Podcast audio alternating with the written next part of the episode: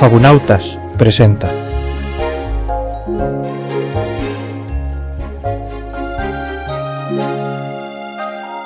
¡El gato con botas de Charlie Perrault!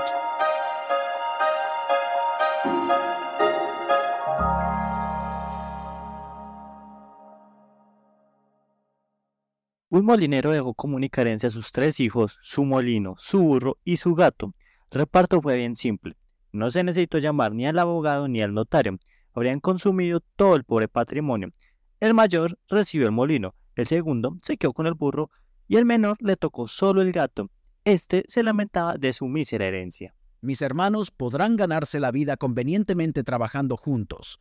Lo que es yo, después de comerme a mi gato y de hacerme un manguito con su piel, me moriré de hambre. El gato, que escuchaba estas palabras, pero se hacía el desentendido, le dijo en tono serio y pausado. No debéis afligiros, mi señor.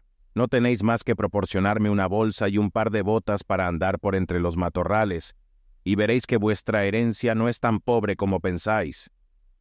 Que el amo del gato no brigara sobre estas grandes ilusiones, le había visto dar tantas muestras de agilidad para cazar ratas y ratones como colgarse de los pies o esconderse en la harina para hacerse el muerto, que no se esperó de verse socorrido por él en su miseria. Cuando el gato tuvo lo que había pedido, se colocó las botas y echándose la bolsa al cuello, sujetó los cordones, destacó las dos patas delanteras y se dirigió a un campo donde había muchos conejos. Puso a frecho hierbas en su saco y tendiéndose en el suelo como si estuviese muerto, aguardó que algún conejillo, poco conocedor aún de la astucia de este mundo, viniera a meter su hocico en la bolsa para comer lo que había dentro. No bien se hubo recostado cuando se vio satisfecho. Un atolondrado conejillo se metió en el saco y el maestro gato, tirando los cordones, lo encerró y lo mató sin misericordia. Muy ufano con su presa, fue donde el rey y pidió hablar con él. Lo hicieron subir a los aposentos de su majestad, donde al entrar hizo una gran reverencia ante el rey y le dijo que traía algo del marqués de Carabás el nombre que inventó para su amo. He aquí, Majestad, un conejo de campo que el señor Marqués de Carabás me ha encargado obsequiaros de su parte. Dile a tu amo que le doy las gracias y que me agrada mucho. En otra ocasión, se ocultó en un trigal, dejando siempre su saco abierto, y cuando en él entraron dos perdices, tiró los cordones y las casó a ambas. Fue enseguida a ofrecérselas al rey tal como había hecho con el conejo del campo. El rey recibió también con agrado las dos perdices y ordenó que le diesen de beber. El gato continuó así durante dos o tres meses, llevándole de vez en cuando al rey productos de casa de su amo. Un día supo que el rey iría a pasear a orillas del río con su hija, la más hermosa princesa del mundo, y le dijo a su amo Si queréis seguir mi consejo, vuestra fortuna está hecha. No tenéis más que bañaros en el río, en el sitio que os mostraré, y enseguida yo haré lo demás. El marqués de Carabás hizo lo que su gato le aconsejó, sin saber de qué serviría. Mientras estaba bañando, el rey pasó por ahí y el gato se puso a gritar con todas sus fuerzas. ¡Socorro, socorro! El señor marqués de Carabás se está ahogando. Al oír el grito, el rey asomó la cabeza por la portenzuela y reconociendo el gato que tantas veces le había llevado a casa, ordenó a sus guardias que acudieran rápidamente a socorrer al marqués de Carabás. En tanto que sacaban del río al pobre marqués, el gato se acercó a la carroza y le dijo al rey que mientras su amo estaba bañando, unos ladrones se habían llevado sus ropas pese a haber gritado ¡Al ladrón! con todas sus fuerzas. El pícaro gato las había escondido debajo de una enorme piedra. El rey ordenó de inmediato a los encargados de su guardarropa que fuesen en busca de sus más bellas vestiduras para el señor marqués de Carabás. El rey le hizo mil atenciones y como el hermoso traje que le acababan de dar realzaba su figura, ya que era puesto y bien formado, la hija del rey lo encontró muy de su agrado. Bastó que el marqués de Carabás le dijera dos o tres miradas sumamente respetuosas y algo tiernas, y ella quedó locamente enamorada. El rey quiso que se subiera a su carroza y lo acompañara en el paseo. El gato, encantado al ver que su proyecto empezaba a resultar, se adelantó y habiendo encontrado unos campesinos que segaban su prado, les dijo Buenos segadores, si no decís al rey que el prado que estáis segando es del marqués de Carabás, os haré picadillo como carne de budín. Por cierto que el rey preguntó a los segadores de quién era ese prado que estaban segando, al cual solo respondió una voz, puesto que la amenaza del gato había asustado a la mayoría. Es del señor marqués de Carabás. Tenéis aquí una hermosa heredad. Veréis, Majestad, es una tierra que no deja de producir con abundancia cada año. El maestro gato, que iba siempre delante, encontró unos campesinos que cosechaban y les dijo, Buena gente que estáis cosechando, si no decís que todos estos campos pertenecen al marqués de Carabás, os haré picadillo como carné de budín. El rey, que pasó momentos después, quiso saber a quién pertenecían los campos que veía. Son del señor Marqués de Carabás. El gato, que iba delante de la carroza, decía siempre lo mismo a todos cuantos se encontraba, y el rey está muy asombrado con todas las riquezas del señor Marqués de Carabás. El maestro gato llegó finalmente ante un hermoso castillo, cuyo dueño era un ogro, el más rico que jamás se hubiera visto, pues todas las tierras por donde habían pasado eran dependientes de este castillo. El gato, que tuvo la precaución de informarse acerca de quién era este ogro y lo que sabía hacer, pidió hablar con él, diciendo que no había querido pasar tan cerca de su castillo sin tener el honor de hacerle la reverencia. El ogro lo recibió en la forma más cortés que puede hacer un ogro y lo invitó a descansar. Me han asegurado que vos tenías el don de convertiros en cualquier clase de animal, que podíais, por ejemplo, transformaros en león, en elefante. Es cierto, y para demostrarlo veréis cómo me convierto en león. El gato se asustó tanto al ver un león delante de él que en un santiamén se trepó a las canaletas, no sin pena ni riesgo a causa de las botas que nada servían para andar por las tejas. Algún rato después, viendo que el ogro había recuperado su forma primitiva, el gato bajó y confesó que había tenido mucho miedo. Además me han asegurado, pero no puedo creerlo, que vos también tenéis el poder de adquirir la forma del más pequeño animalillo. Por ejemplo, que podéis convertiros en un ratón, en una rata. Os confieso que eso me parece imposible. ¿Imposible? Apenas el ogro se transformó en un ratón, el gato se lanzó sobre éste y se lo devoró.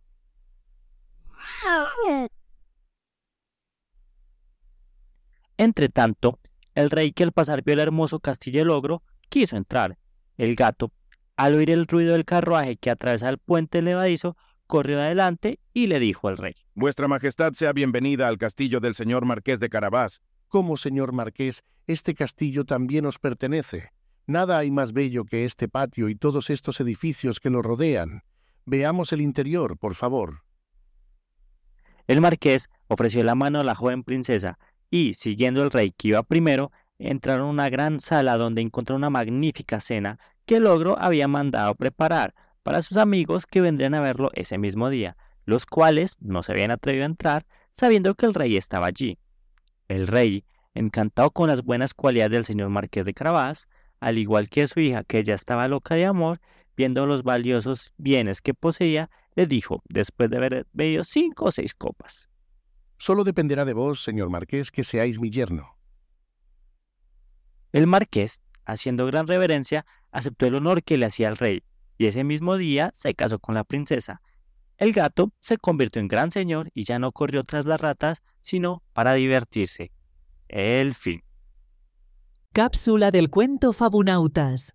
Esta versión del gato con bota nos presenta dos moralejas muy particulares. La primera noticia. En un principio parece ventajoso contar con un legado sustancioso recibido en heredad por sucesión. Malos jóvenes, en definitiva, obtienen del talento y la inventiva más provecho que la posición.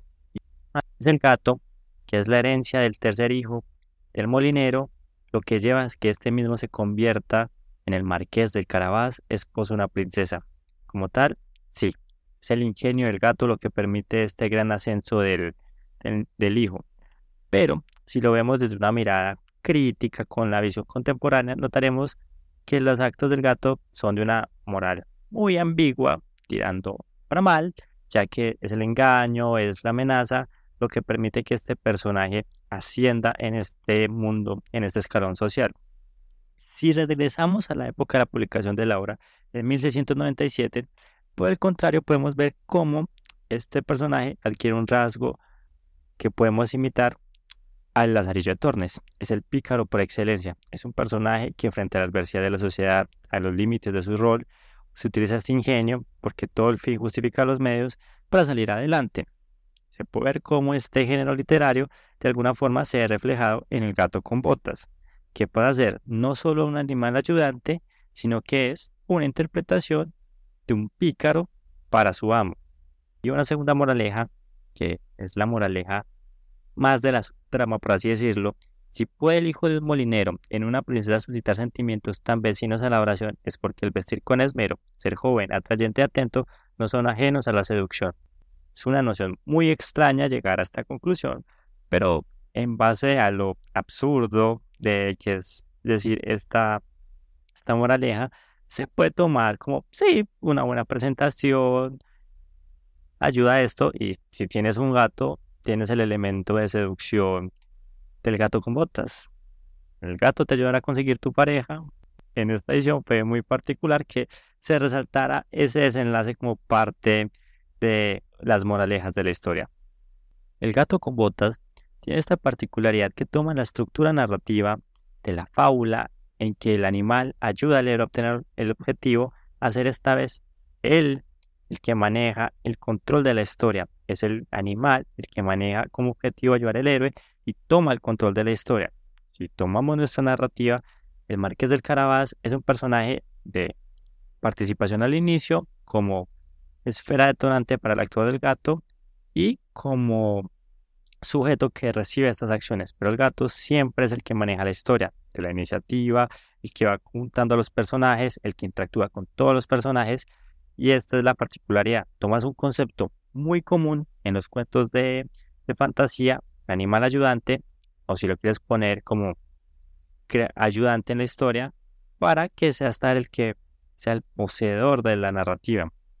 Es muy particular esto, ya que si comemos la adaptación más popular del gato con botas, que primera vista uno diría no tiene nada que ver más allá del concepto de ser un gato que usa botas, y estamos hablando de la interpretación en Shrek, este híbrido de zorro gato con botas cumple esta misma función en su narrativa. Sí, en un rol más tradicional de ser un personaje secundario, pero es el animal ayudante que se encarga de que el héroe obtenga su objetivo. Es el compañero de Shake en sus aventuras, es el animal ayudante. En la primera ayuda que esté con su princesa, en la segunda ayuda en su búsqueda. Y esto lo que hace particular es que cogemos un concepto que se adapta más que un personaje personaje es muy diverso frente a la versión original del cuento, entre comillas original, porque de por sí este es una adaptación de un cuento clásico italiano y llega a un punto moderno en que lo que se queda es el fiel animal acompañante. Si nos vamos a poner esto, la versión más fiel, entre comillas, de una adaptación del gato Pumbota sería la que hizo Toei en 1969 en la película que se llama gato con botas, en que se encuentra un personaje, se vuelve amigo de este y le ayuda. Hay unos cambios simples a primera vista en que hay una moralidad más clara, el gato es más bondadoso, los, el ogro es más malvado y pues no tiene esa ambigüedad que tendría pues en su cuento en la versión de Charles Perrault, pero este gato toma esto y sigue esa función de ser el animal ayudante por el bien del otro, lo cual hace muy interesante como este concepto, normalmente que es una esfera en la narrativa, toma el rol protagónico, siendo este gran giro en los cuentos de hada. Sería como que hiciéramos una historia, por así decirlo, en que no nos enfocamos en la princesa que recibe la ayuda de la hada madrina, sino en la hada madrina en su búsqueda de ayudar a una princesa. Esta fue la cápsula de la historia de un gato que para demostrar que no era la peor herencia, se puso las botas para trabajar en que su amo se convirtiera en un príncipe.